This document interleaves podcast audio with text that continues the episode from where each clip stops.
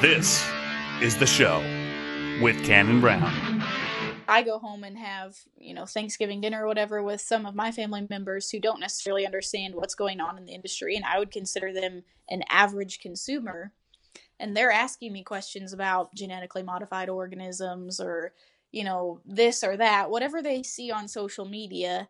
And they're asking me for clarification. Most of your average consumers, they just genuinely don't know but they want to know. And that's where we need to be taking, you know, initiative and taking advantage of that to the point where we're willing to promote everything that we're doing in a positive light. Because if we're not telling our story, someone else will, and they're probably going to tell it wrong. That last few minutes might have been a little confusing.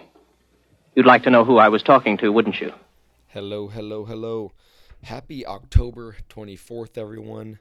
You're tuned into the show with Cannon Brown, and it's me, Cannon Brown. So, howdy doodly. Uh, we've we've got howdy doodly. Uh, we've got seven days till Halloween, guys. How crazy is that? I mean, ne- next Thursday, when my future episode is released, it's gonna be Halloween, and you're either gonna be going out for candy or you're going out for an alcoholic beverage. That's just how it's gonna go. I mean, there's two different sides. Or if you're uh, in the older crowd, you're gonna be walking around with your kid, grabbing candy while you're enjoying an adult beverage. At least that's how uh, my mom did it. But she's great. Yeah, obviously. I mean, that's how you do it. There's there, that's the only way to get past Halloween. Uh, I think it's just an excuse for everybody to eat a lot of candy and uh, be a little wild, and, and that's okay. We we all have like ten or so days in the year on a holiday where you're just like, yeah, just just gonna get a little loose, whatever. Um, anyway, Halloween is is gonna be pretty fun. Uh, me and my buddy are going as dads. Uh, me and Josh Barry, he's gonna fly down here, and we're gonna uh, hang out, and we're going to a little get together, and we're gonna rock some stashes, some jean shorts, some polos, uh, maybe some white New Balances. We'll see. Got to hit the thrift store later, uh, see what outfit outfit I can pick out uh, for cheap. Obviously, I, I'm not gonna go out and buy all this stuff brand new, I'm I'm definitely gonna be hitting thrift stores. I love thrift stores. I love Goodwill. Judge me if you want, but uh, I don't care. Hey guys, I've got a great interview for you today. Uh, it's with Miss Adrian Austin. If you don't know Adrian, um, she judges at Kansas State right now uh, for Chris Mullinix. She ju- she's judged collegiately at Lincoln Land uh, in junior college.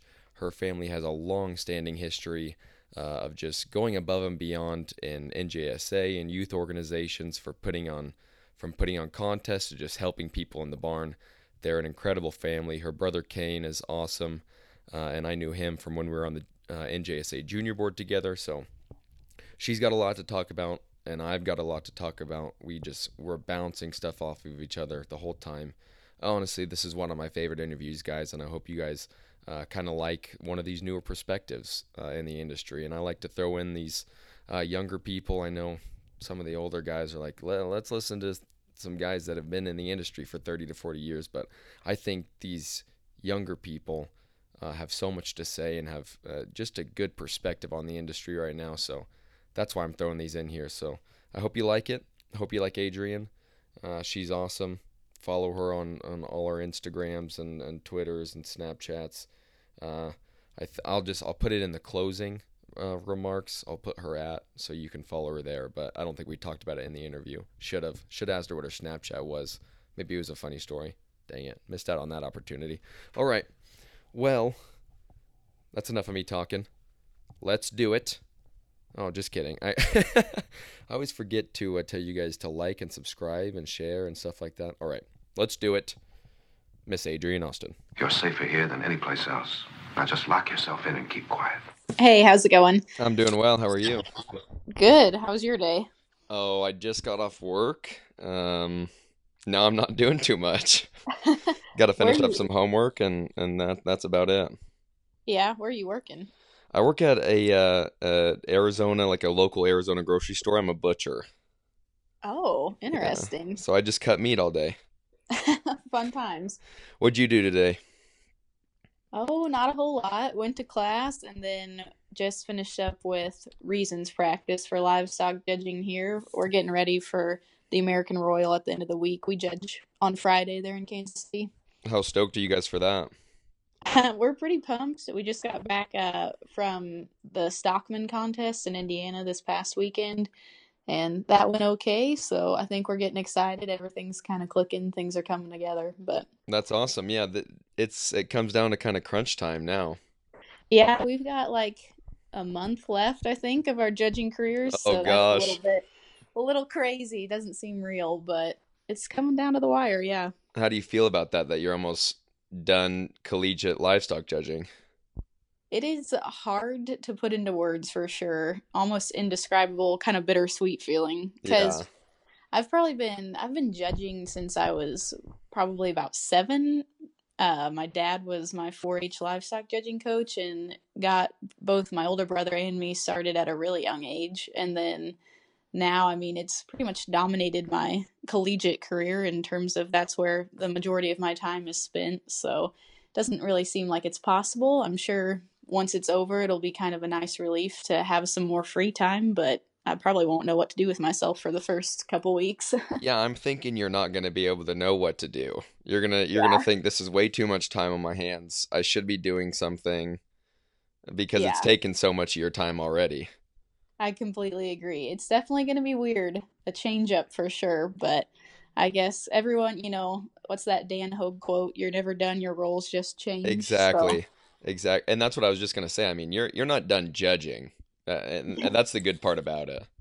Yeah, I mean, I hope not. Hopefully, I'll still get to do a little bit of judging here and there or help out with some teams somewhere, maybe coach a little bit. So, Yeah, I'm sure you'll I'm sure you'll have the opportunity. You've you've kind of been uh, kicking some butt in uh, junior college and senior college, so I'm sure people have seen it. something like that. Well, and uh, that leads us to a, a kind of good intro here because I wanted to talk about your family background. Uh, and you said you've been judging since you were seven, so it's it's kind of been a rich history of of showing livestock and judging livestock in your family. Kind of give me a brief rundown of, of what your family does or did to get into the industry. Well, I would definitely say we're not a farm family in terms of having crops back home or a large majority of land. So, if we wanted to be involved in the agricultural industry, it was going to have to be through showing livestock, judging livestock, whatever it may be. Both my parents actually grew up showing cattle, and my dad was, I believe, on the Illinois Junior Hereford, Polled Hereford board, I guess, at the time, whenever he was in high school and my grandpa was the president of the Illinois Polled Hereford Association. And then my mom, she grew up showing Chianina cattle, and she was also on the junior keyboard and showed all over the country. She was, I think, on the cover of like the Purple Circle magazine with steers that she showed at NAILE, and Oh wow! the Chianina, Chianina Journal ran an article about her. They called her, said she had um, a body to be on the runway, but oh preferred gosh! preferred to be in the barn. So Hey, here's the deal, Adrian. I've seen your mom, and I'll agree. yeah, she is tall and thin, and my dad outkicked his coverage big time. That's all right But- though. Yeah, but they actually met when they were at Lakeland. So my dad, he started his freshman year at Black Hawk East, and at the time that was the dominant junior college school. But in between his freshman and sophomore year, he actually laid out for a year, and um, his family put on their first production sale of Polled Hereford cattle. I think that was the first and only production sale that they had. Um, a lot of work went into it, and I think you know it was fairly successful. But they decided they probably didn't really have the labor and resources to do it again. And Dad decided he probably needed to go back to school and to get a degree. And so well, they wanted went- to end it on a high note. Yeah, right. Yeah, you have to. You have to do one. Right. Yeah. Absolutely. It just takes one, right? And Exactly. Exactly.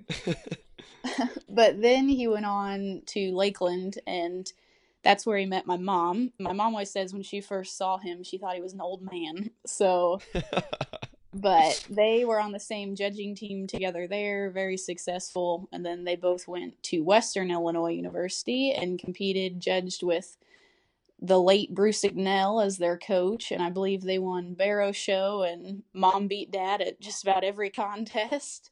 So That's they awesome. both were really competitive in livestock judging, and I think it's kind of a perfect match. Uh, Kane, my older brother, and I, we were kind of like genetically uh, inclined to do this, I guess, because mom was a really good placings card marker and dad knows how to sweet talk. So he was kind of Oh. the reasons guy.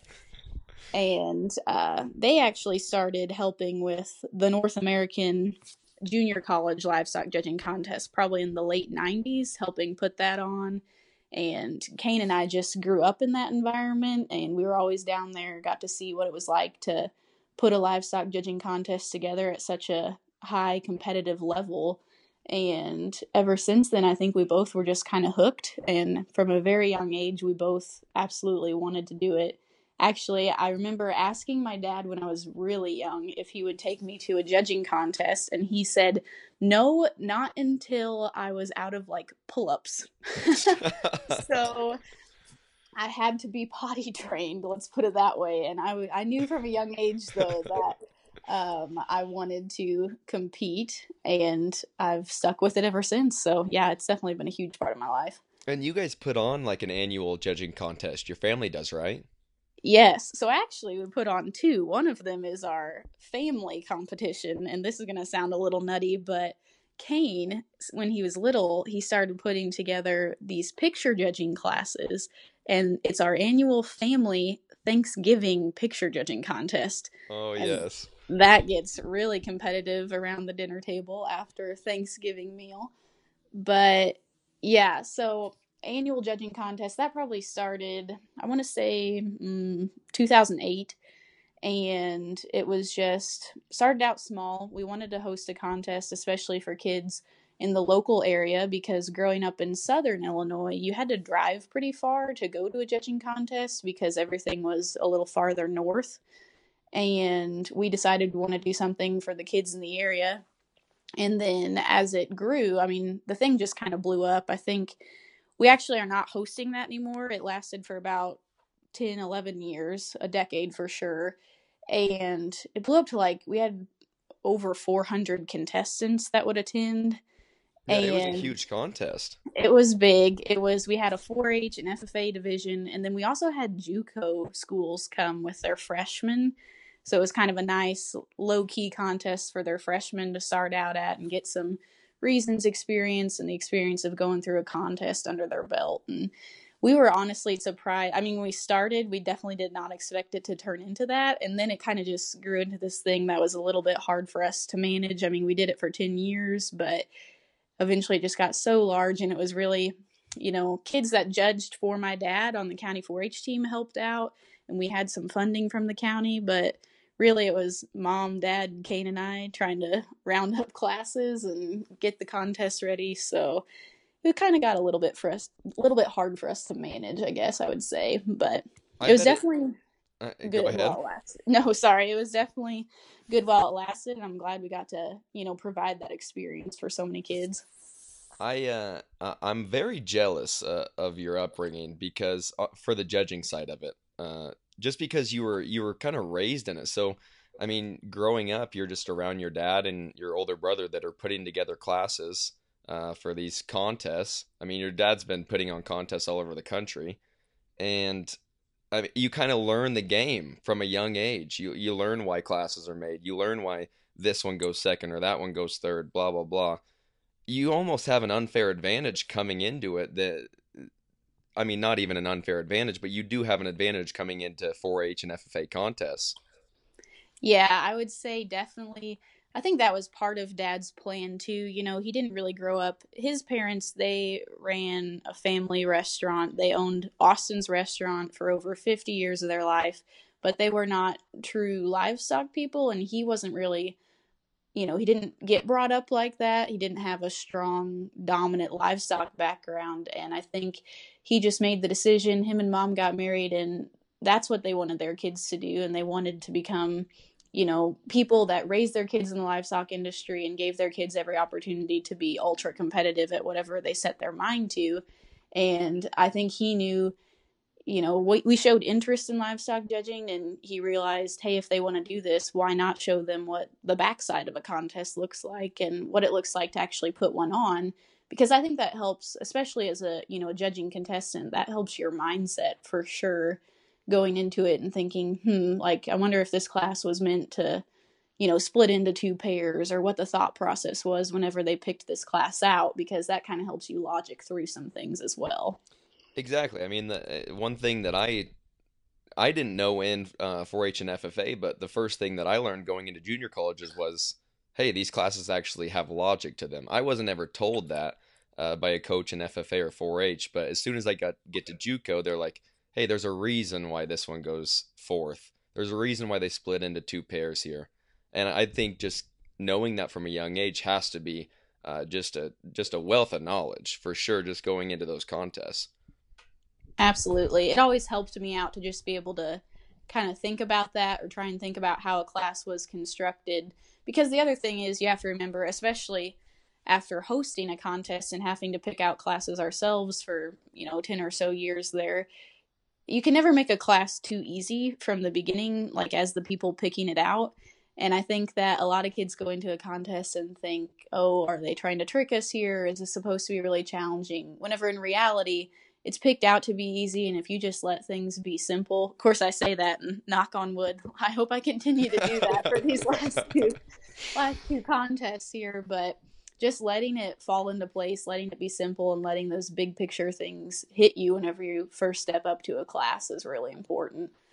Should we uh should we stop talking about livestock judging just so we don't jinx you yeah, yeah, that's what I told my parents I was doing this. and I was like, I don't know, I don't want to talk about it too much because I still got a couple things that I want to accomplish here before the fall's done. Yeah, so yeah, we'll we won't we won't talk about judging too much more. Just a couple more questions, but we'll go on to your show career here. So, um, when do you start showing pigs? Just from the get go, and do you only show pigs? I don't I don't know if you're a multi species showman or not.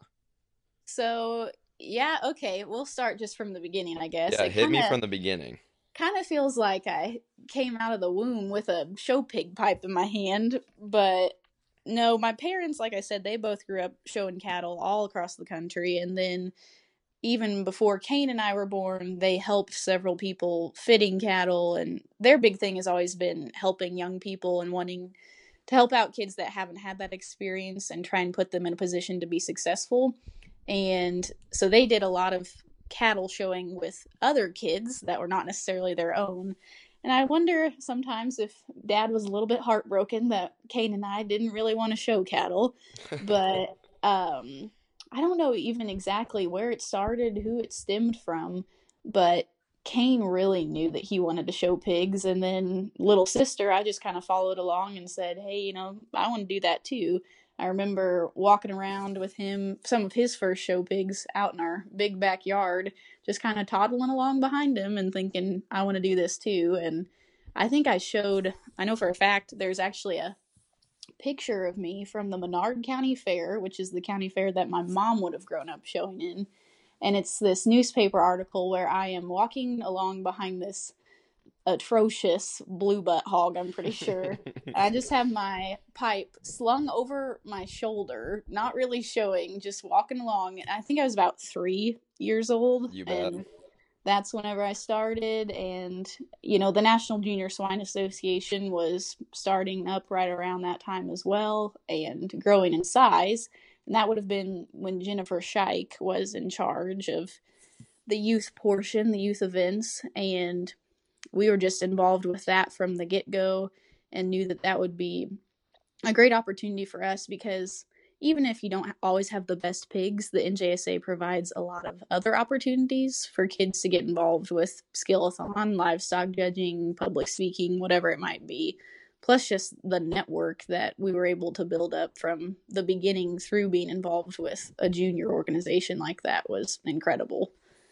Yeah, I I would assume that it had to be just uh just great to have your parents just kind of push you into it, not even push you into it, but just kind of put you in that atmosphere to to like it and love it, and then having Kane there, uh, your older brother, just to kind of show you the way. It that had to just kind of push you into it. Yeah, and I mean, they always said, you know, you don't have to do this. It's not like it was our only option. I actually um, played basketball for a long time, up to my freshman year of high school. And that's one thing most people don't know about me, but I like to whip out the old glory days because I was what on position? the point guard. Oh, a little PG. Yeah, and I was on the cover of the state junior high tournament, like the state tournament basketball magazine, just pushing the ball down the court. And Oh, you're a you're a uh, uh, playmaker then. yeah, yeah. That's awesome. Be a baller shot caller. we can sing the song. I mean, I'm I'm Yeah. hey, you're the singer. I don't know if they want my voice blessing Yeah. them here, but no. But my freshman year, I was pretty committed solely to basketball, and I went to a bigger school, and that was kind of you had to like pick one thing that you were gonna do, and they moved me up from the freshman team to play varsity to start varsity, you know, and I that was like dominated all of my time. And then the summer in between like my freshman and sophomore year of high school, my 4-H team won the state contest, which meant that we would advance on advance on to the American Royal. And I knew that I needed to be able to practice, and I also knew that I wanted to be inv- more involved with our FFA chapter there. So I made the decision that I was going to quit basketball, and that kind of was like a complete 360 where I kind of changed everything around and prioritized more so that I want to be wanted to be involved with more agriculture competitions and wanted to be more involved with livestock judging at a serious level. Now I have this. I have a pretty similar situation. I played baseball all my life, and then coming into uh, high school, I quit my freshman year because I wanted to be more involved in FFA and livestock judging. I want to know your perspective. How how hard was that decision for you, and was it brought to your attention, or did you know mentally that you had to make that decision? So I would say for sure that was my own personal choice. Um, no one really brought it to my attention because, like I said, my parents were always just supportive in everything that I did. And if I had to continue to play basketball and said I never wanted to judge or do anything like that again, they would have been fine. They would have been at every game.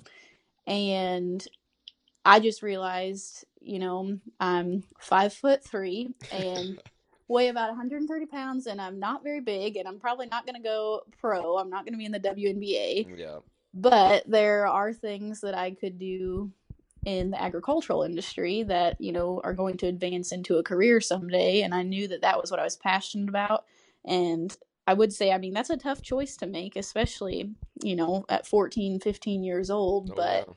I think just realizing what I was passionate about and, you know, where I was planning to go in my future was an important thing for me to do at that stage. And I'm thankful that I had a lot of people around me that, you know, supported my choice no matter what because I did get some backlash on the other side of things, of course, from basketball coaches and teammates that thought it was kind of goofy because not ever not everyone understands, you know, what we do in this industry Exactly. or why what livestock judging even is, let alone why it's important. So, Yeah, see, my problem was is I had to have it brought to my attention that I Oh, was yeah? that I was spending too much time in both. I mean, I I'm the type of guy that I like I just like to do a lot of things and I'll just half-ass all of them. But I'm doing a lot of things so I feel like I'm doing them really well. And then Yeah. somebody just sat me down and was like, "Dude, you just need to like pick one and it should probably be 4-H and FFA because you're not that good of a ball player."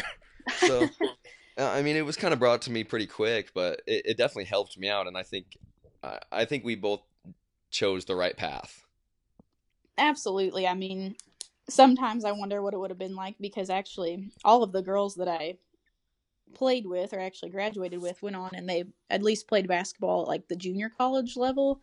But so I feel like that still would have been an option for me. However, I know that I made the right decision for myself in terms of what it's done for me with scholarships and you know traveling all across the country, the people that I've met, and I definitely know that that's what's molding me into a better person to someday tackle a career. One hundred percent, and and it just goes back to like, I mean, you've talked about your parents being so into helping youth and and just making sure that uh, kids are being helped and getting into the right hands and stuff like that. I I have to say that like that that has that had to have played a huge role in your life, just growing up, seeing your parents just working their asses off for kids that they don't even know, just just wanting to help. Yeah, I mean, sometimes I, I get a little emotional sometimes talking about them just because those are two people that it they just amaze me with they would do anything for anyone and the way that they've impacted lives of young people. My dad was also he was a grade school principal for like 25 years I want to say. So even in I mean that realm, not necessarily agriculture related, but you know, I remember him going into school early or staying at school late or talking to kids that needed help or maybe didn't have the best home life and both him and my mom always have been extremely dedicated to you know if someone comes to them and needs help or you know someone needs a little bit of motivation or a push in the right direction they're absolutely there. And their passion for this industry just blows my mind but it's also pushed me you know to kind of pursue the same things in terms of how I want to treat people and what I want to be known for. And from a very young age, they encouraged me to, you know, always be extremely ethical and morally upstanding because, you know, it's cool to be successful and or popular or whatever it may be, but at the end of the day, you're the one that has to look yourself in the mirror and know that you've done the right thing and you've absolutely gave it your all, but you've done it in a way that you would be proud to represent to others and that's just something that they instilled in Kane and I from a very young age and I think that they've worked to do that for other people as well. Yeah, and and just kind of seeing I've met your dad a couple times. I haven't really talked to him that much, but I mean, he seems like a pretty straight across guy. He's going to tell you what's up and he's not going to sugarcoat any of it. So uh, I mean, that growing up in that atmosphere had to just be like, all right, straight to the point, no no BS, got to do what I got to do and got to get out. Oh yeah, absolutely. And mom, I actually think mom's the influencer there because she is one. She is a tough lady. You do not want to mess with Holly at all. But no, I mean, growing up, they told me like it was. They didn't sugarcoat things for me, and I mean, I knew that necess- we didn't necessarily have the biggest name in terms of buying livestock or showing livestock, and we didn't always have the most money to spend either. And they were always very upfront with Kane and I that if we wanted to be successful, we were going to have to be able to work with what we had and, you know, push ourselves to be better. And we were going to have to be in the barn, you know, early every morning and working hard every day. And, you know, we would have to put in almost like double the work to maybe get half the credit, if that makes sense. Yeah. And just doing what we could to accomplish our goals and realizing that we were in charge kind of like of our own future was something that they absolutely pushed us towards. That's a good skill to have. That's a good mindset to have at least, especially learning that at a young age from like 9 when you start or when you start showing, when you start going to contests, having that mindset is it's just going to set you up for success in the future. It has to. Yeah, I mean, I absolutely agree and I mean, both of them were just great examples for me to have growing up. I know not everyone is fortunate to have, you know, the same examples in a parent and I just feel, I mean, truly the word to describe it would be blessed to have grown up in that environment and then to have, you know, Kane along the way as well to push me to work hard and do my best every day. And we've talked a lot about your parents and this is the last question that I'm going to ask and it's it's going to be about your dad. Your dad's name is Steve Austin. Yes. Uh, stone cold. Oh yeah. How many times have you gotten that joke, or how many times have you seen him been told that joke before? So it's crazy. I told you he was a grade school principal, and Oh, he yeah. would get he would get calls in the middle of the night and be like, "Is Stone Cold there?" and everyone just constantly calls him Stone Cold Steve Austin, or the other one is Six Million Dollar Man. oh gosh. And because I think that goes back to a TV show. I don't know. I'm I'm that's a little dated for me, but a TV show where the star's name was Steve Austin or something. But no, he always got that. And then in junior college, I guess I kind of have this. I mean, we all talk about like RBF and not Yeah. always having the most pleasant face whenever you're just walking around and they always would call me stone cold adrian austin because i guess i had a pretty intimidating stare either that or i'll get called you know yo adrian like from rocky Yeah. And I'll just, be really walking loud. walking across campus, especially in junior college, and I just hear, "Yo, Adrian!" I'm like, "Yep, that's me. What's up?" Yeah, I, I would just th- that's the first thing I thought when I met your dad was he was like, yeah, my name's or Kane was like, yeah, my dad's uh over there. His name's Steve, and then it took me a little bit. I was like, Steve Austin, Stone Cold Steve Austin. That's the best name ever. Yes, that's what I mean. Everybody just always resorts back to that. So Um, now we can get we can get back to you now. We talked a lot about your parents, uh, about your dad's name. Let's. I want to ask you how many like youth programs were you in, uh, until you went to junior college? youth programs. Yeah, okay, like so 4-H, FFA, NJSA, all that jazz. those would be. I mean, I was a Team Purebred member too, and Oh, yeah. JSA member, and then 4-H and FFA played heavy roles on my life. Um, I actually served as the Illinois State 4-H Livestock Ambassador Team President. That's kind of a mouthful, and we were so livestock ambassador team consisted of about like 20 individuals from across the state of Illinois that came together to put together um, conferences for youth and 4-H, and we helped with like the governor's sale of champions at the state fair, that sort of thing.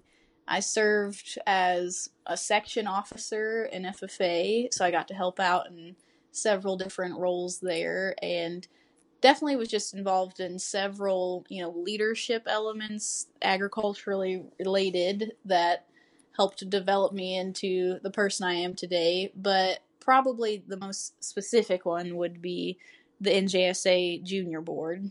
And I feel like that was just, you know, if the shoe fits, then put it on because that was something I probably was expected maybe to do ever since I was young, just because we were really heavily involved in NJSA. And Kane, he was the president of the NJSA a couple years before I ran for the board, and then I served from 2017 and just went off the board here in July, July of 2019.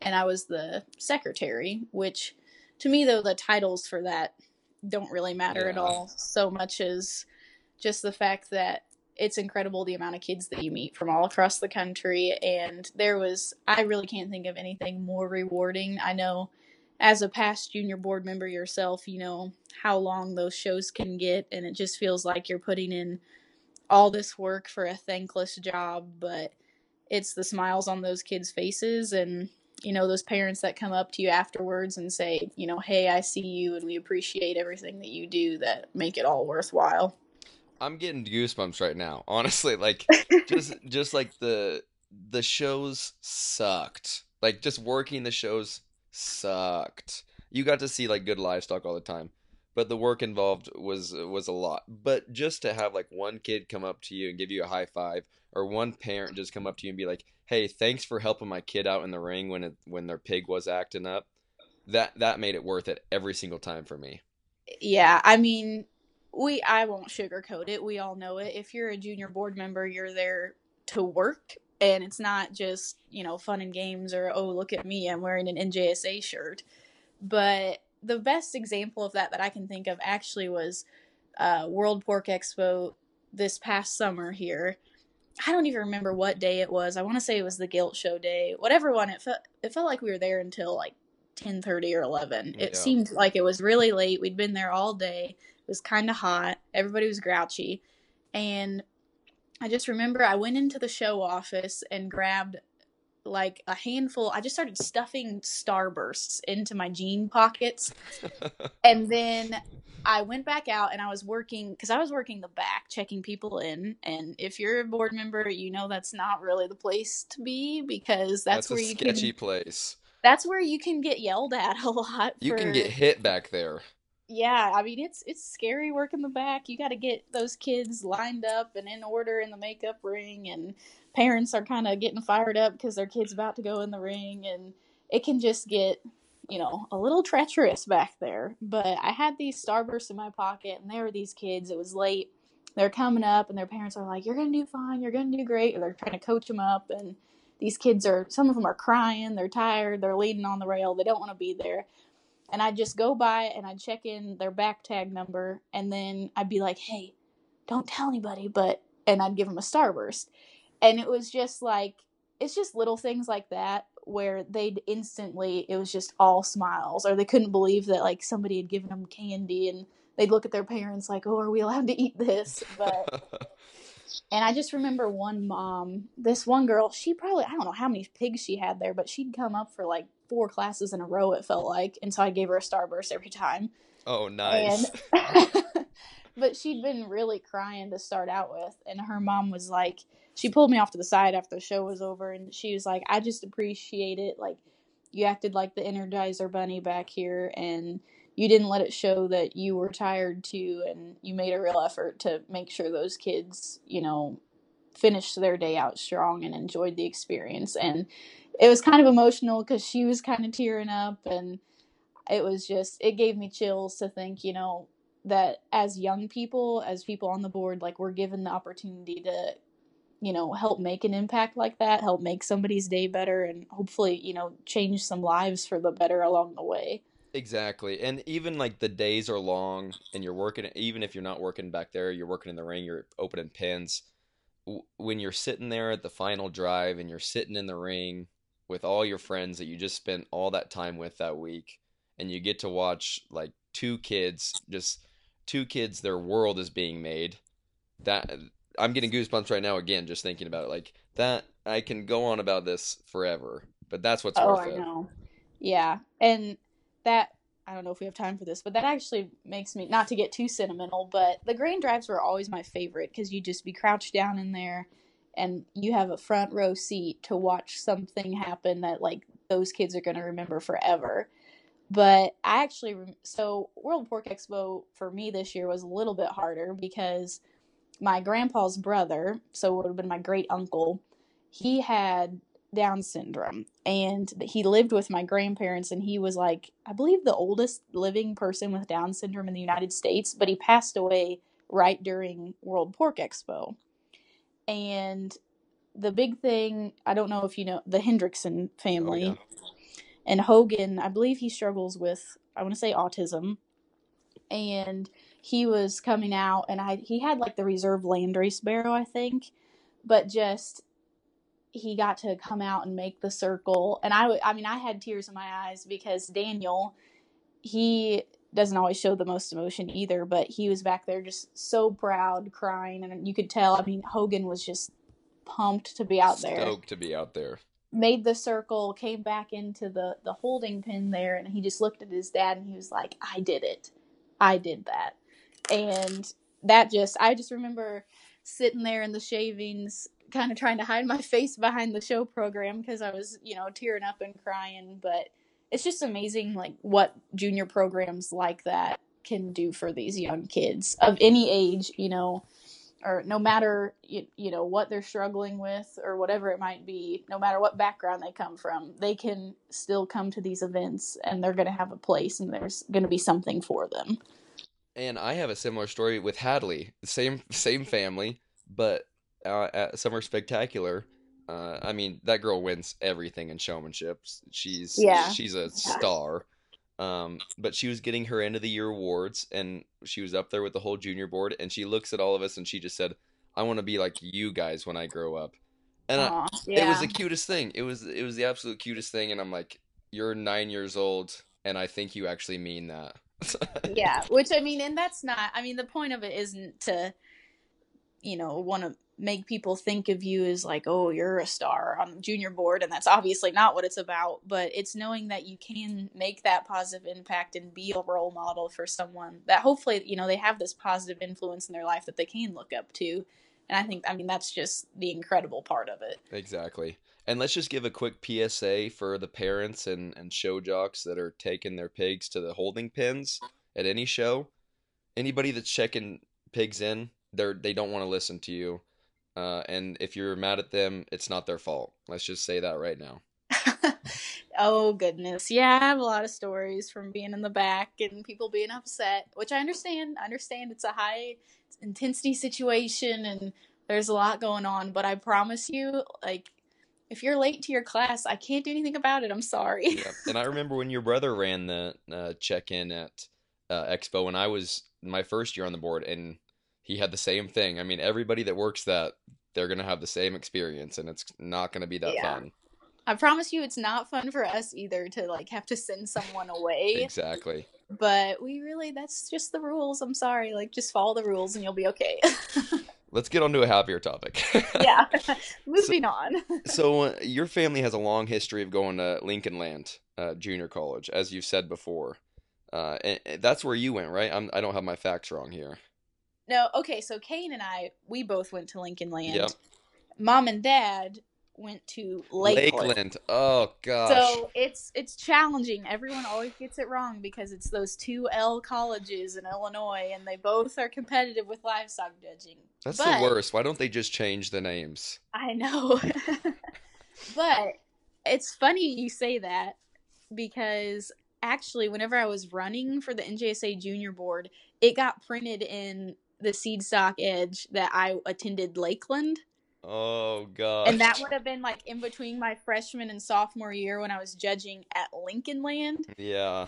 And my teammates, we had our group like Snapchat, and they all were Snapchatting me like, "Guys, I didn't know we lost a teammate." And Just like getting like- Snapchats like when do you transfer, trader? yeah, I was like, I I promised that I said I go to Lincoln Land, but it just got you know something didn't get conveyed right there. well, eh, but you you kind of followed Kane's footsteps going to Lincoln Land. Eh, Did you mean for for that to happen, or did you honestly just like that school more than any other school you toured? honestly, so this kind of has to do with some family history stuff as well. And just little disclaimer before we start this story I did not want to go where Kane went at all. I was like, I want to be the exact opposite of him. I want to do my own thing. And then it just happened to turn out that I ended up attending both Lincoln Land and Kansas State, which is exactly what he did. But you know, I made the most of it and I had my own separate experience and it was still great. Now, the, re- the reason it's kind of nice that you asked that because actually, at the time that I would have committed to a junior college, the coach at Lakeland was Brian Orick and he was one of my dad's 4 H kids that dad coached when Ryan was in 4 H.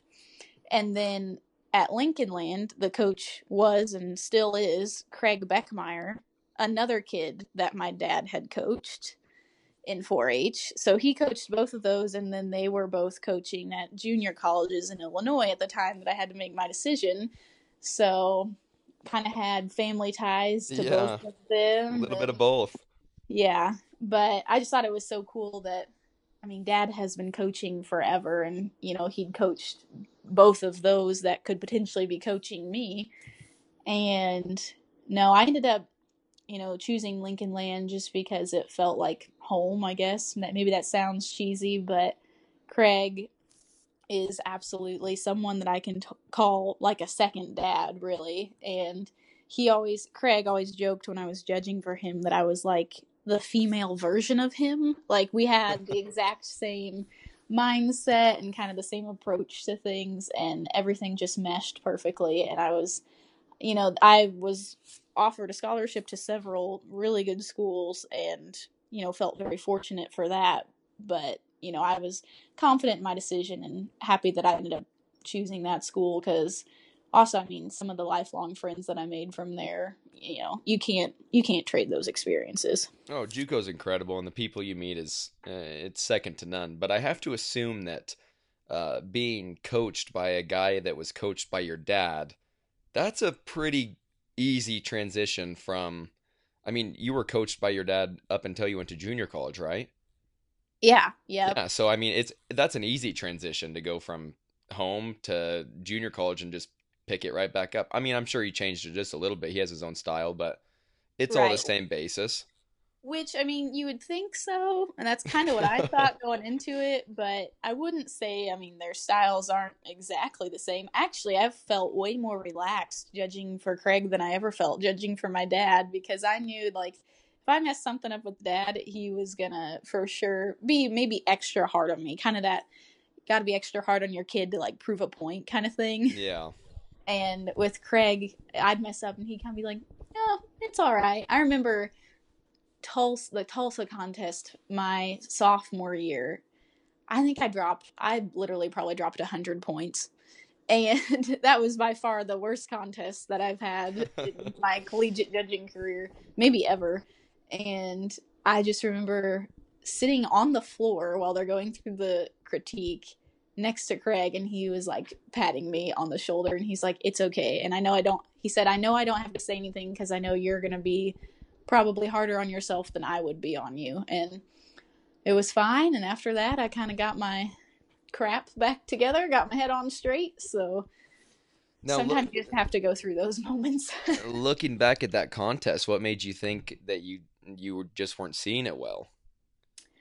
Um I like to think you kind of go through a funk, or at least for me, and I think Kane was probably the same way when he was in college. Several people that I've been close to, it's almost like you're getting to that point where you're you've got all this information, you're learning all this great stuff, and you're making these improvements that all of a sudden it's like too much, and you have to kind of remind yourself, go back to the basics. And, yes don't get so confused or caught up in little details that you forget the big picture of a of a class or a contest and yes. I think that was just I was kind of in that stage of okay I know I need to be doing all these things but how do I do them all exactly the right way and I was so focused almost on not making mistakes that in turn I was making all the mistakes. So See, that's there that's the paradox right there. The like the first couple contests, the start of your sophomore year judging collegiately are those are crucial. Or not even crucial, but like you're to figure some stuff out right there because I mean, it's you're a sophomore, you're top dog on the totem pole in junior college. You're getting all this info like you said, you you're learning all these new words and terms to put in your reasons, you're learning new formats, and then you all want to put it together at one time and that doesn't necessarily work out all, uh, all the time. yeah, that's very true, and I think that's the part where you just have to take a step back and trust the process, trust your coach, trust yourself, trust your teammates, and realize, you know, it doesn't all have to happen right now. Like this is a process. It's a, a long, you know, couple semesters judging. Like just let it happen naturally the way it's supposed to, and things will be much better. Now, what's your thoughts on like just first impression, just going off first impression? Like when you're judging a class? Yeah, just judging a class, just walk up, turn around and and go with your placing that you just came up with.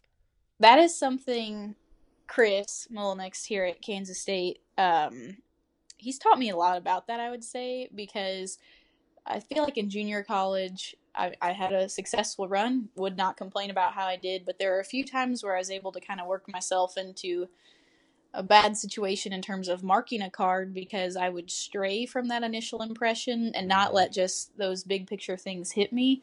And here at Kansas State, he's he's taught me and I think the whole team a lot about like just trusting your gut and letting those things kind of hit you to begin with. And obviously, I mean sometimes you know you're going to have some changes here or there as you go throughout the 15 minutes or whatever it is that you get to judge a class but usually i mean you come up and your eye is naturally trained to think hey that's good la- that's good livestock or exactly. That's, that's bad livestock. And especially now as seniors in college like we have to be at the point where we can realize and trust ourselves to know like we know what we're doing so just let it be simple trust those big picture things and then you know between a pair or something that's when you get in and study those details yeah, I've I've said this before. I'll say it again. I, I wish I, w- I wish I would have gone through a contest uh, through 4-H FFA or collegiately and just done it with every class. Just gone through and as soon as I turn around, if I don't have a placing within 30 seconds, like I just I have to come up with a placing within that 30 seconds, mark it and turn it in, and just don't think about it. I, and I just I just want to do it. I just I'd like to go do it as an experiment just to see how yeah, to see what happens. yeah, I think it'd be a cool experiment just to do that. And I've had like, uh, I was helping out at a judging contest in Arizona this past weekend, and uh, I took reasons, and a girl came up to me after and was like, "What can I do to improve?"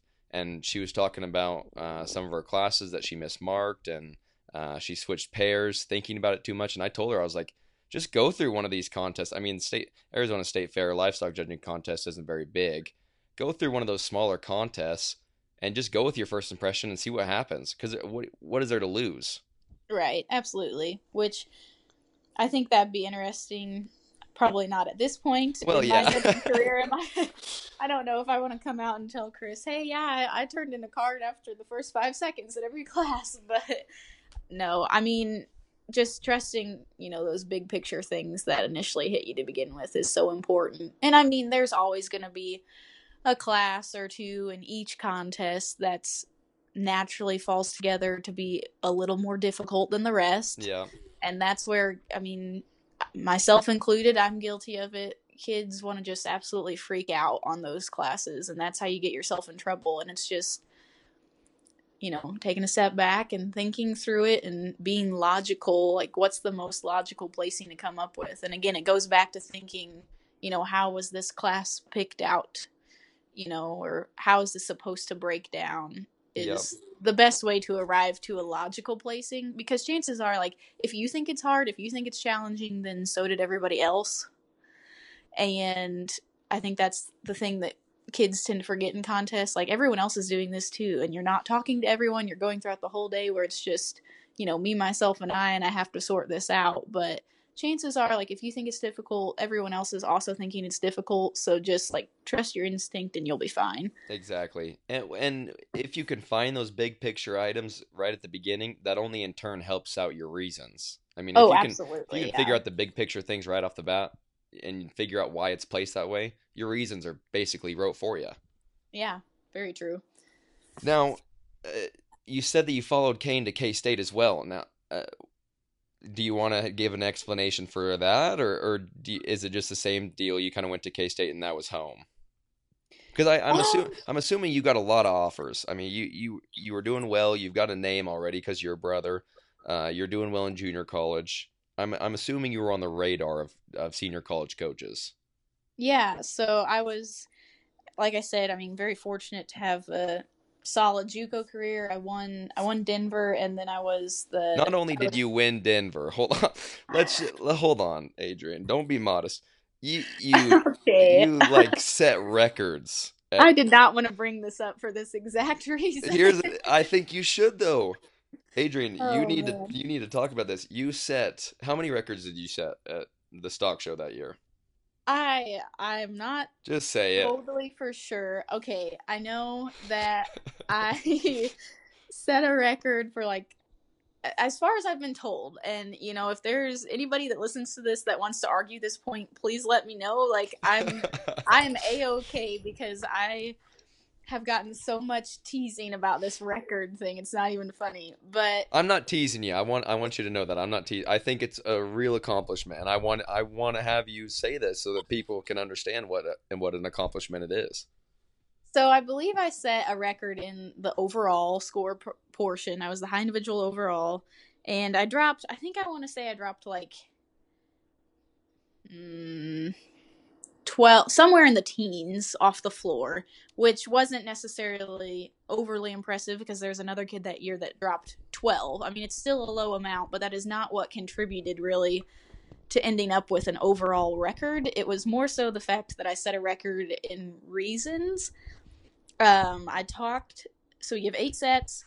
They're worth 50 points, so that's 400 points that you can get total in the reasons portion. And I talked a 391 that day, which means which means I dropped eight points in reasons, right? So 391. you averaged to 49. I mean, Kane Kane likes to tell me, well, technically you averaged like a 48 and a half Oh, because I talked. We gave eight sets. I talked seven 49s and a 48, okay. and like We're gonna say aw- you averaged a 49. I mean, yeah. If I I was saying it, I'd like to say I averaged 49. Kane always likes to get technical, but no, I mean, Kane's just jealous. you know, he might be. But... Kane, if you're listening, I don't mean it. but no, I mean, he was just the most supportive ever that day. And I just remember, you know, because at Denver, you go through the contest and then you have to wait like a whole day until the banquet because they do the carloads contest the next day and then that night is the banquet. and everyone just kept you know hyping me up and asking me like how do you think you did? and trying to guess like what my reason score was going to be because they'd called off my number my number several times in the critique for a high set but didn't necessarily say what my score was each time. And i don't know. It was just the most surreal thing that i ever probably have been a part of because i mean looking back it's just it's happened and i'm like wow I'm thankful to have had that accomplishment, but it just seems almost unrealistic. Personally, I don't think. I mean, if I'm scoring reasons in contests, I'm not somebody that's just going to be like, "Oh, you get a 49, you get a 50." And I don't think that just happens. Like you have to be a little Oh, you gotta well, you gotta deserve it first of all. Well, yeah, I mean, You gotta know what I- you're talking about. I won't lie. I felt like I was pretty on it that day. Uh, I do this thing after I come out of a set of reasons. I I'll write down like notes about how the set went or something, and I'll score myself. So Mhm. I'll give myself like what I think I'm gonna score. And that day I kept writing down like 47, 48, 47, 48. And so I knew I felt like I was on it. And then it just, I mean, it turned out that I was. But I do think there's a little bit of luck involved with that too. I mean, like sometimes it's just every dog has his day and you're meant to have your day. And it's, that's just how it worked out. So like that was awesome. And I will never, like, I will always remember that. I'll never forget that day and just like my emotions and everything throughout the banquet and all the people that were there to like congratulate me and stuff. But I mean, it's just it's still kind of hard to believe, and everybody likes to give me so much of a hard time about it. Well, it had to, it had to just be a surreal experience, and the only reason people are giving you a hard time about it is because they'll never experience it. that's just That's that's, what- just how it is. I mean, Yeah. there's literally just a handful of people that are gonna set records, set records that have. Th- I mean, the judging contest at Denver has been there for what? I mean, it has to be like over sixty years. Yeah, I don't. I mean, it's been around for a very, very long time. I I don't know mean- the exact years, but That's that's incredible that that record is held for so long and you just broke it. It's been such a long held record and it it's pretty impressive. But we were we were talking about we were talking about what were we talking about? we were talking about you uh you getting recruited for for Yeah, senior okay. colleges. So I was an All American in junior college, won Denver, and I had Oh wow. several. I'm just kidding. I'm just kidding. yeah. I had some offers to different schools. I visited several places. And honestly, so Kane had been there and I knew the ins and outs of how K State worked. And I knew, I mean, Chris was his coach at K State as well. So I knew kind of Chris's style. And again, like I didn't really want to go where Kane had went. I wanted to go somewhere else. But I mean, I was open to the idea. And just the day I came on my visit, K State has this, I don't know what exactly it's called, like heritage room or like legacy room where it's filled with like artwork. Um, we have a retired bronze bull in there, and it's just like all this very historical stuff that proves that, you know, K State has been this dominant agricultural school for a long time.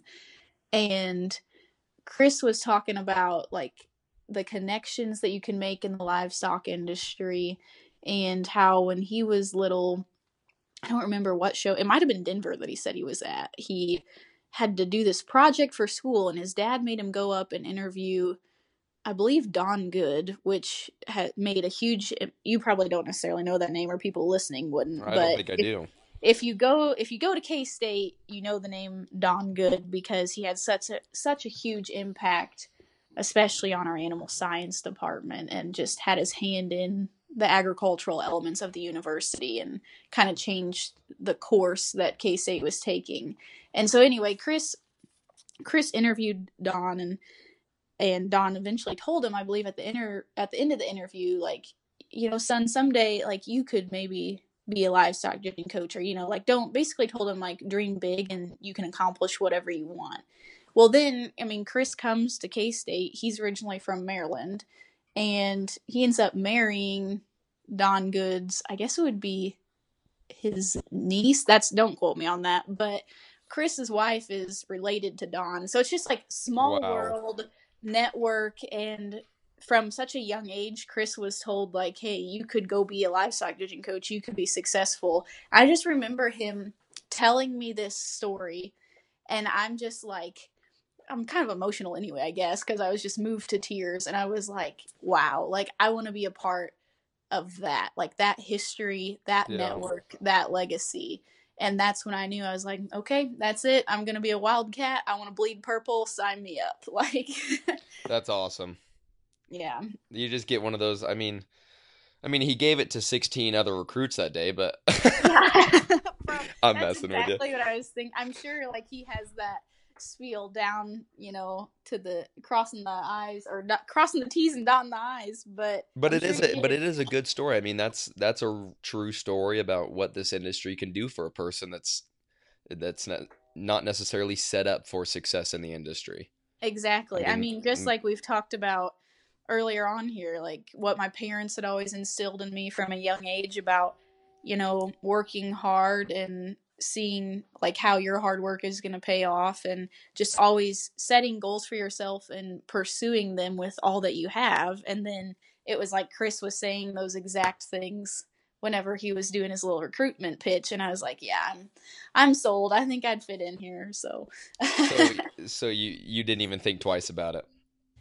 after that no not No. really i remember like on the drive home i was just pretty adamant that that's where i wanted to be and you know uh it's seven hours away from home so it's not like overly close. I can't just run home on the weekend or something but it has been truly a great experience to come out here even though at times it's been challenging because you know i am away from home can't help- out with the sows all the time back home and it's just been a little bit of a change up in that regard because at junior college i was only two and a half hours away but no i mean i definitely would not change my time at k-state for the world because it's been great And you're there now. You're in your senior year. yes yep And, senior uh, year Yeah, you're you're in it. yeah You're still liking it. That's good. Yeah, I'm an AgCom major, minoring in animal science. They let me do this little. I'm like the voice of our animal science department monthly headlines. Oh, so I get saw that like- on Facebook. That was awesome. Yeah, I get to do a little video every month about what we're doing and how the animal science department's holding up. And no, I mean the people I've met out here, especially my teammates. I'm gonna be honest, coming into it.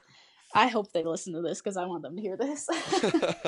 um coming into it i was a little nervous because at lincoln land i had a great team like we all got along and we were friends but we were not always the most competitive team and i just remember going to all these junior college contests and butler kicked our butts Oh, yeah. all year they won Same like here. they won like everything. I mean, they're so dominant. And then of course, I mean, Chris, he used to coach at Butler, so I mean, now he coaches here and Yeah. He gets a lot of those Butler kids to come here. And I just remember kind of asking, I think I asked Chris like who all's coming? And he told me and I was I mean, I was the only Lincoln Land kid. And like one of the very few kids that was not from Butler. And I was like, "Oh boy." this is going to be interesting because they're competitive and they've all been judging together for the past two years. And i just don't know how this is going to go Mm-hmm. and i i got here and boy i tell you what they are awesome to Fit have like a glove. yeah like as it took a little while i think for all of us to warm up to each other and Yep. kind of get in a groove and no but i just cannot think of like a group of funnier people that would be like they're so fun to get in the van with and they know how to have a good time but whenever it comes down to like it's time to work they do not shy away from that either and i think that's awesome like they've been absolutely great That's awesome. And it's it's so funny how everybody, whether it's junior college or senior college, at the beginning of the year, when it, when no one knows each other, everybody comes in with a big chip on their shoulder and they act like the big like, tough guy. "Mm, i don't know if i'm gonna like you Yeah. But but two weeks later, you're in you're in the or a week later, you're in somebody's backyard playing darts or something. Like yeah absolutely it, it happened. The transition happened so fast from like hating each other and being very competitive to being like, oh, this is like he's she or he is just like me. Like we're just we're all the same.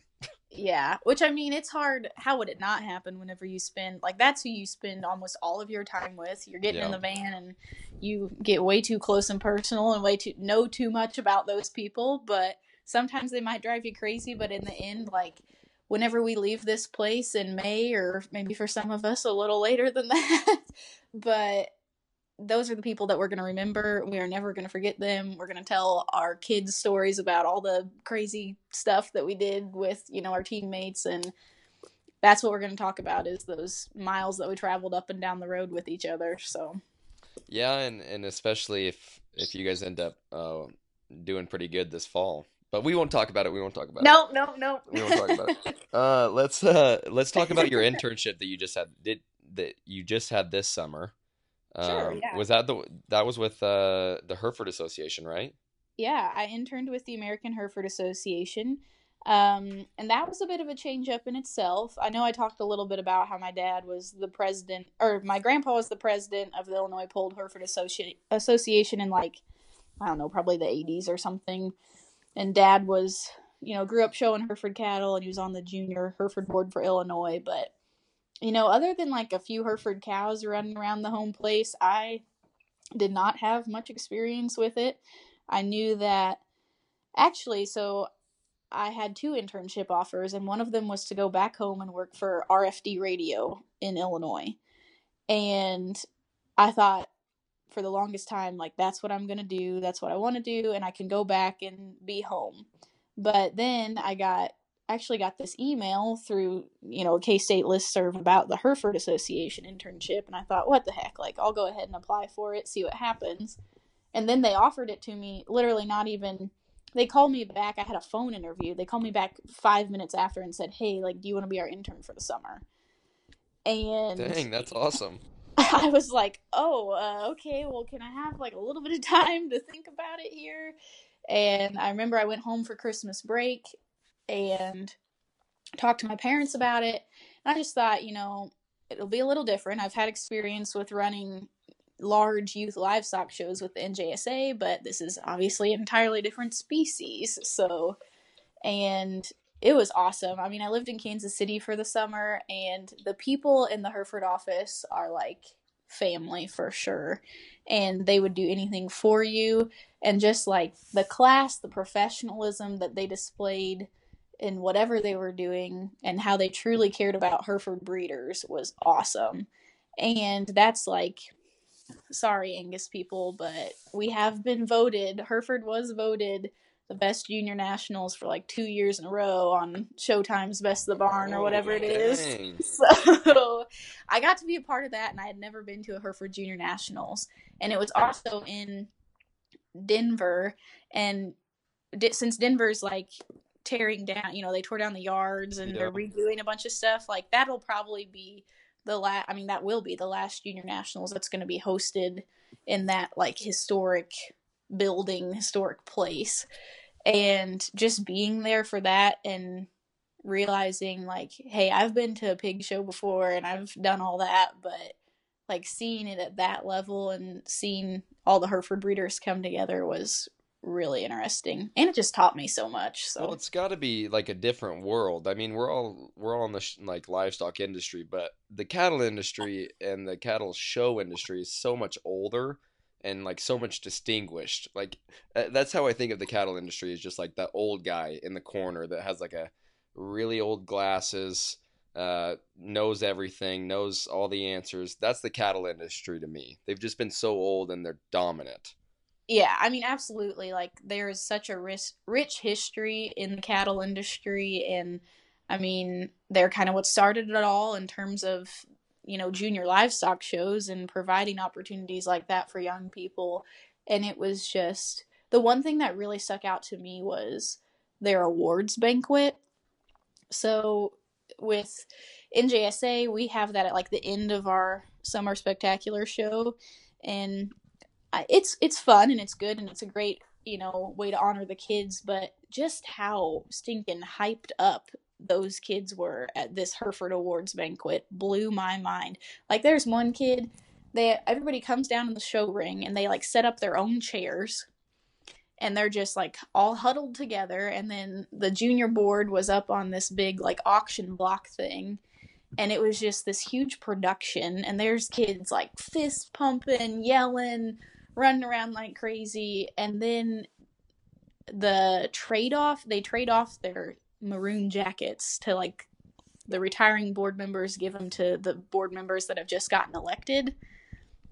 And that is that gave me chills because i was picturing it too and i had to get pictures for a story i was writing. Yeah. and following like the retiring board members through the crowd and watching them like hand off their jacket to this newly elected person was just chills. And everyone around them is crying and cheering. And it is this just huge production of an event that is it's so awesome to see kids that fired up and that passionate about what they're doing. How disappointed are you that we didn't get jackets uh, on the NJSA junior board? Now I told I told Clay and Ellen, I was like, we need we could get American flag jackets. Oh like, my gosh. We need something, but Uh, I mean, it, it probably would have gotten a little hot wearing a jacket at Expo or you know, Louisville, yeah. or Louisville, but it still would have been cool. we would have looked flashy. All we need the jackets for are pictures. If we would have just had them for pictures. Exactly, Bingo. We would have been so fly. now, I, I've got one more thing to ask you, and then we can be. I don't know how much time you have. Um, oh, I don't know. I don't know what the time limit is for this. I don't really have a time limit. I just kind of go until I run out of things to ask you. Okay, I mean, I can talk forever, so you might have to just cut me off. All right, perfect. Well, uh, here's here's one of my last things that I'm going to ask you. It, being still in still in school, uh, I'm still in school. We're we're all around the same age. What are your new? What are your? What are you excited for?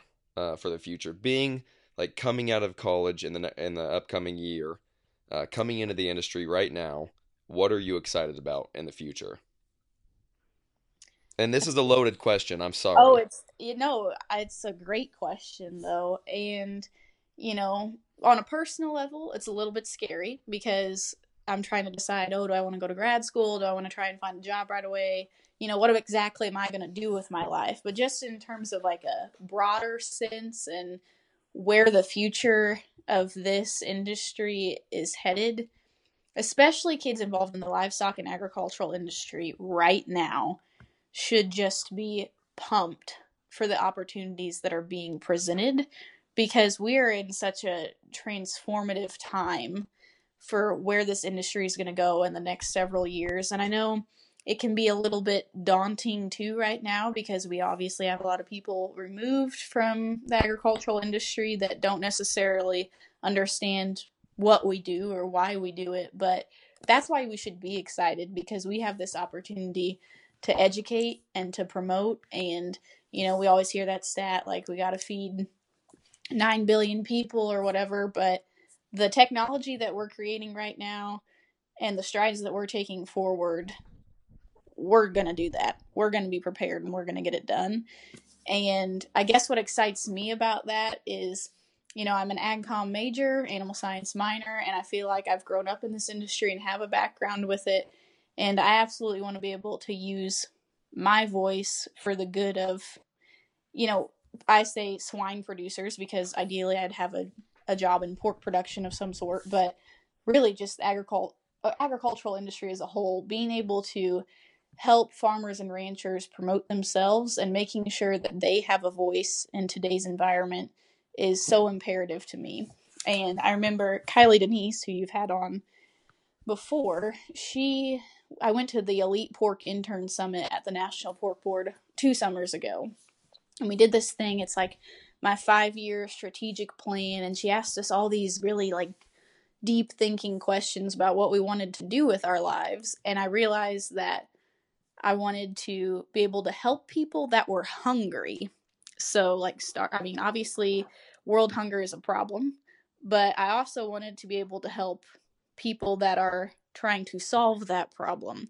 So, like, my ideal career, my dream goal is to be able to merge, like, not for profit organizations that are helping to end world hunger with, like, commodity groups and seeing those goals fulfilled of how are we going to feed people? How can we best allocate our resources to make sure that this industry is on the right path and we're making the world a better place, which I guess that's maybe a cheesy answer, but like that's what gets me out of the bed in the morning like, hey, I can do this. Hopefully I'm going to have a role in this and be able to use my background, my experience in this industry to make the world a better place for everybody.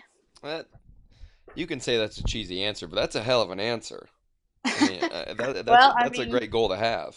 I mean, it's the truth. And I mean, people always ask me what I want to do. And with that goal, I'm kind of like, well, I don't know exactly what I want to do, but I could see myself, I guess, doing a lot of things. Maybe lobbying for the pork industry, making sure that, you know, our producers have access to all the resources that they need and that their rights as farmers and ranchers are protected or, you know, whatever it may be. But end goal, I think, for all of us right now in the agricultural industry should be to continue to make strides forward in a way that is going to promote the positive light of what's happening in this industry and that we're going to continue to feed the world. I mean, that's the only way to go about it. And and on that question, uh, kind of going off that, uh, how important do you think social media is to the education of everybody? I, and not just us, but like the people that we were talking about that that are kind of closed off from our uh, way of life and and the way that we do things. How important is social media to educating them? Because fr from the outside looking in, it seems like everybody's just fighting on social media right now. I don't know how much of a difference you can make in uh, 240 characters, but what what's your thoughts on that? Right. And I mean, I think that's love it or hate it or however you feel about social media, you're not going to get away from it in today's society.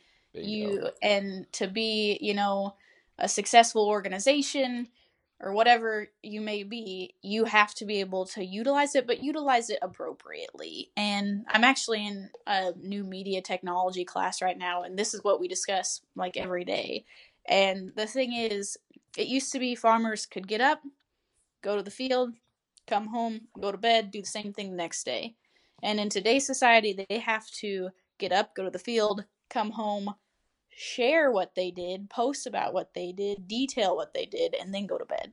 Like, we have to be willing to make ourselves this transparent force that is willing to show that, hey, we are doing things the right way in the agricultural industry, and we're doing our best to provide for everyone, and this is how we're going about it and I will say, I mean, yes, social media can lend itself to a lot of arguments. I feel like you see a lot of bickering on there. And that's probably unavoidable just whenever you get that many opinions firing off at once. But another thing is, as agriculturalists or as a business, whatever, you have to realize that it's, you have to respond to the good and the bad and be able to handle both of those things in a positive way.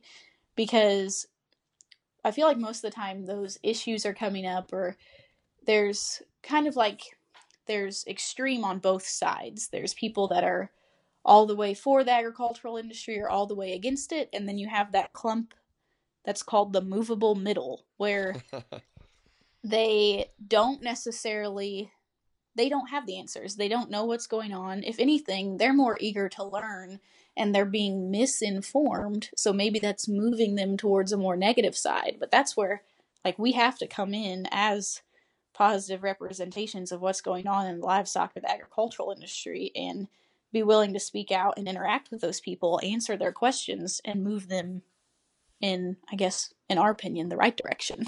I would say that movable middle is almost the average consumer. Absolutely. I, I mean, your average consumer, I, I work as a butcher at a grocery store. The average consumer comes up to me and to help me or to help them pick out a roast and they don't want any intermuscular fat in it because they've been told their all their lives that intermuscular fat or the fat the little white specks in the meat is bad. And I have to sit and talk with these people and say, "No, like that's actually what gives it the flavor. You should you should do some research on this." But like that's the average consumer that you're talking about, that movable middle. That's those are the people that we need to be targeting.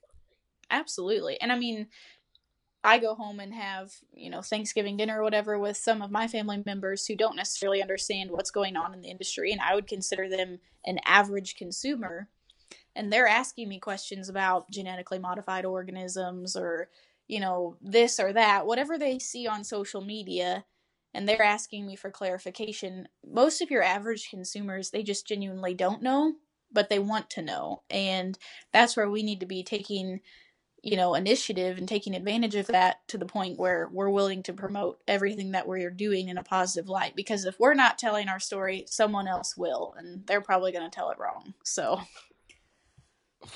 That just gave me chills.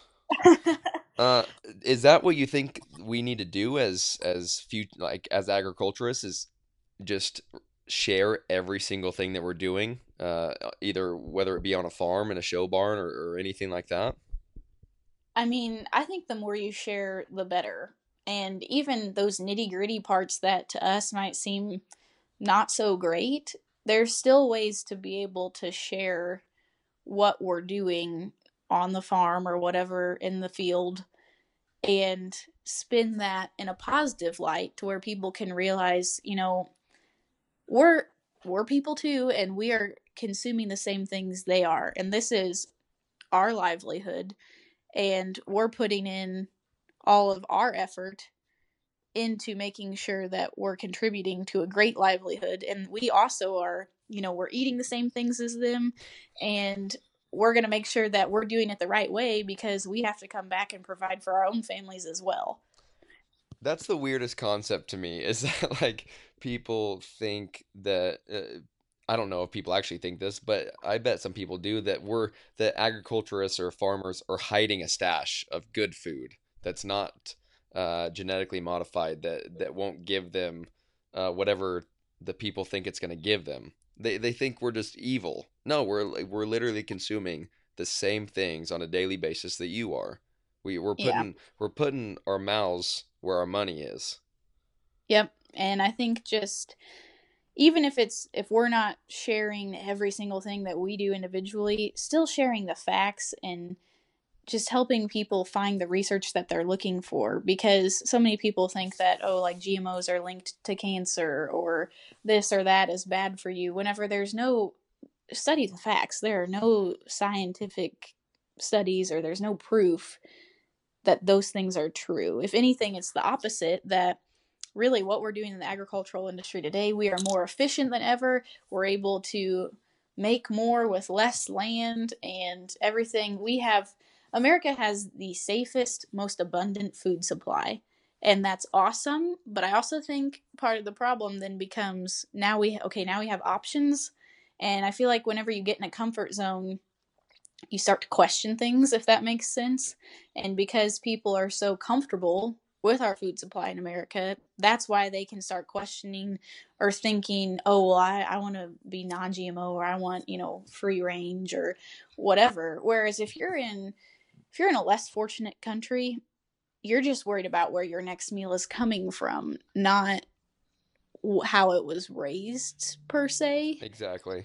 And I think a lot of that just comes with, I mean, the privilege that is involved in this country and we now have to i mean it's a real problem. It's awesome. It's a good almost a good problem to have exactly. because it is so safe and so abundant that now we just have to be able to kind of educate and move past these concepts of oh this is bad for us and realize that in reality we're all in the same boat and we all want the same things in terms of you know a sustainable food supply and moving the industry forward in the right direction I think that's one thing that a lot of people don't think about is we're we're born with a privilege that generations uh, long before us have never had haven't haven't had close to having.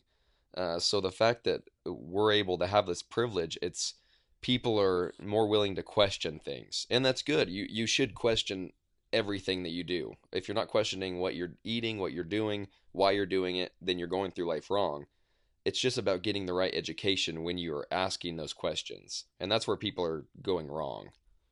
Absolutely. And I mean, everyone, the thing to remember is everyone's entitled to their own opinion, and you're not going to, your goal shouldn't be to change everyone's opinion, but more so just, you know, how are we going to make sure that we're satisfying everyone in today's marketplace because you know we all it's almost like we all think we have to fight oh gmo non-gmo or whatever but in reality those are still two sides of the agricultural industry and everyone should be working together we think that's like opposing teams when in reality that's just two sides of the same court Exactly. and I think that's even a a problem that we're experiencing. I mean, now with plant based meat, alternative protein sources, we're seeing all these articles come up about how that's going to ruin the ranching industry. And I won't necessarily say one way or the other, but I do think that we have to remember okay, our end goal is to feed the world. And if these are more options for food that are potentially going to do that, then is it really a bad thing? Or Yes. is it just a new thing that we need to accept the challenge and learn how to market it the right way to make sure that everyone is getting a piece of the pie? Yeah, and I want to preface this next statement by saying I am not an expert. But I, I mean, I, yeah, me either. I don't think that the plant-based uh, burgers and meat are gonna just demolish the cattle industry. I think it'll make an impact. We'll, we will always need cattle. I, I I think that's just a necessity. They're they're so great for range uh, management, wildlife management, everything like that. I mean, they're they're good for the ecosystem. Yeah, Um, absolutely. But we're we're kind of all on the same side. I mean, plant-based burgers, those plants are made by somebody, and that and that farmer is most likely on our side. So Yeah, it's it's a weird concept, but it's a new concept that we haven't had to deal with yet. and that's the th- i mean everyone gets a little bit scared of change at first but in the beef industry is never going to be replaced you're never going to be able to replicate the same eating quality or texture of a you know a prime steak that's cooked the right way. And like there's always going to be a place for meat and then there's always going to be a place for other alternatives as well. And it's more so just how are we going to market that in the grocery store? How are we going to edu- educate our consumers? And in reality i don't see that playing a role to where it's detrimental to our more traditional forms of agriculture Yeah, I th I think you're right. And I took a I took an entomology class last spring, I think it was, and it was an it was an insects and culture class, and we talked about like the effects that insects and like d just plagues and disease have had on the culture throughout history. And an Mhm. interesting that we talked about was uh, this new concept of uh, insect protein and, and raising insects for the humans to eat as a protein. Uh, have you heard anything about this? I just a little bit, and I wouldn't, like I said, not an expert in any of this, but it's not in other cultures, you know, the world over, that's a protein source that they actually use. So it's not unheard of. And again, as we strive towards how are we going to feed the world, how are we going to feed the growing population, these are the kind of innovative things, you know, we have to be willing, especially our generation. And like, it goes back to why kids that are graduating now and looking for jobs should be so excited like you're in the generation to make a change and to make a real impact on where this in- industry is headed and how things are going to be for decades to come like don't shy away from thinking outside the box and looking for something that's going to separate yourself or separate your company from the competition Yeah, yeah, and get excited. That like that's that's the message, honestly. Like just get excited about the next 15 to 20 years. I mean, it's going to be sooner than that, but the next 20 years are going to be nuts for the agriculture industry. And I I don't think there's anybody that can really predict what's going to happen. I I know I sure can't. As we said, we're not experts. So, but I just can't fathom what's going to happen. Yeah, and I mean, it's unpredictable. It's going to be a whirlwind. Nobody can say exactly what's going to happen. And of course, there's going to be challenges to face. But if you're not excited about where this thing can go and the impact that our generation can have on it and how innovative we can be and how we can change things, then you probably need to find something else to be involved with. Exactly. Well, yeah, I, ju- I mean, I just had uh, Travis Platt on last week, and he said the first time he ever doesn't like raising pigs, he wants to get out of it. And I and I couldn't help but think like that's the way to go about what you're passionate about. The the day that you're not passionate about something, you probably should get out of it.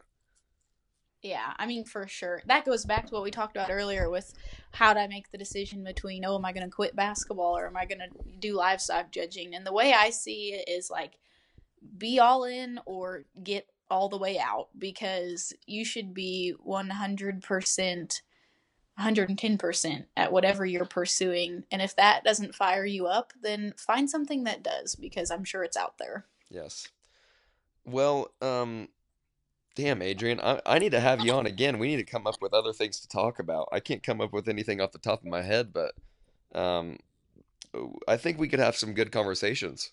Yeah, yeah, this was fun. I didn't even realize it's we've been on here for an hour and a half. I know. I, I couldn't believe it. Um, Yeah. But yeah, I should probably let you go. I mean, it, we've been talking for a little while. Um, I know I'll my throat hurts.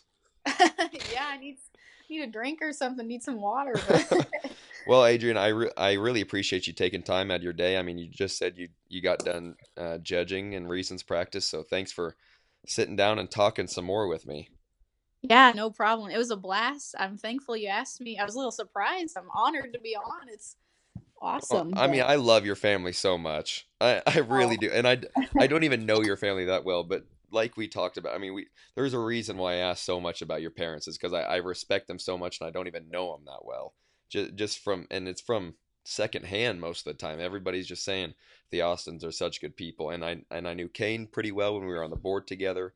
I knew you, Adrian, when you were in NJSA and then running for the board. So, I mean, you're- yeah, you're, an I easy mean, fit. I don't know how Kane would be on the podcast. that's what we have a little bit different personality. Yeah. He's, he's a little harder to get out of his shell. Once he is out of his shell, you better watch out. But I might try to get him on my uh, callback episode. I'll shoot him a text. We'll see what we can do. yeah, and I mean, he'd he'd probably do a great job though. Seriously, I think I think he would too. I mean, it- Yeah. Kane's a kind Kane's kind of a shy and quiet guy until you give him, him a microphone, and then he, yeah, he, and then all he gets pretty it's like, comfortable. Look out. That's definitely his comfort zone. That's what we're talking about though. Find your passion and if that's your advantage, then go for it. But Bingo. yeah, no, this was awesome. I'm glad you had me on. Thank you very much. I had fun. No problem, Adrian. I'll talk to you later. Yep, see ya. Bye. Times limited, so you must listen carefully. She is one hell of a competitor, am I right, guys? Uh, the drive and passion that she has for uh, just trying to get outreach into the common consumer people that don't really know a lot about agriculture. She's got a lot of passion and drive for, for doing that and for trying to set people straight on what we're doing in this industry and why we're doing it. And I think that's awesome. Uh, and she does a lot with, with youth and youth organization. She said she's on the she just got off the NJSA junior board. Uh, so I mean she's she's kicking butt, guys, and and I wish that I was doing as much as she is. Honestly, um, I'm I'm kind of jealous that she's living in uh, kind of that part of the world where she can be involved in all that stuff. Uh, I'm I'm a little secluded here in Arizona, but I'm gonna try to reach out and do some more. Uh, because honestly, just talking to Adrian, she just inspired me to to be better and do more in this industry. Because th- I think that we can all do more in this industry. Let me um, I'll get you her Instagram. I said that I was gonna get you her Instagram at, and it's Austin underscore Adrian three, and then Facebook it's just Adrian Austin. So go shoot her a follow, um, add her as a friend. I'm sure she won't mind. Adrian, if you're listening, I'm sure you won't mind. You'll be all right. Um, a few more followers won't hurt. So go follow her, uh, and then uh, tune in next week for my newest episode. Tune in Monday for the callback uh, for Adrian's episode.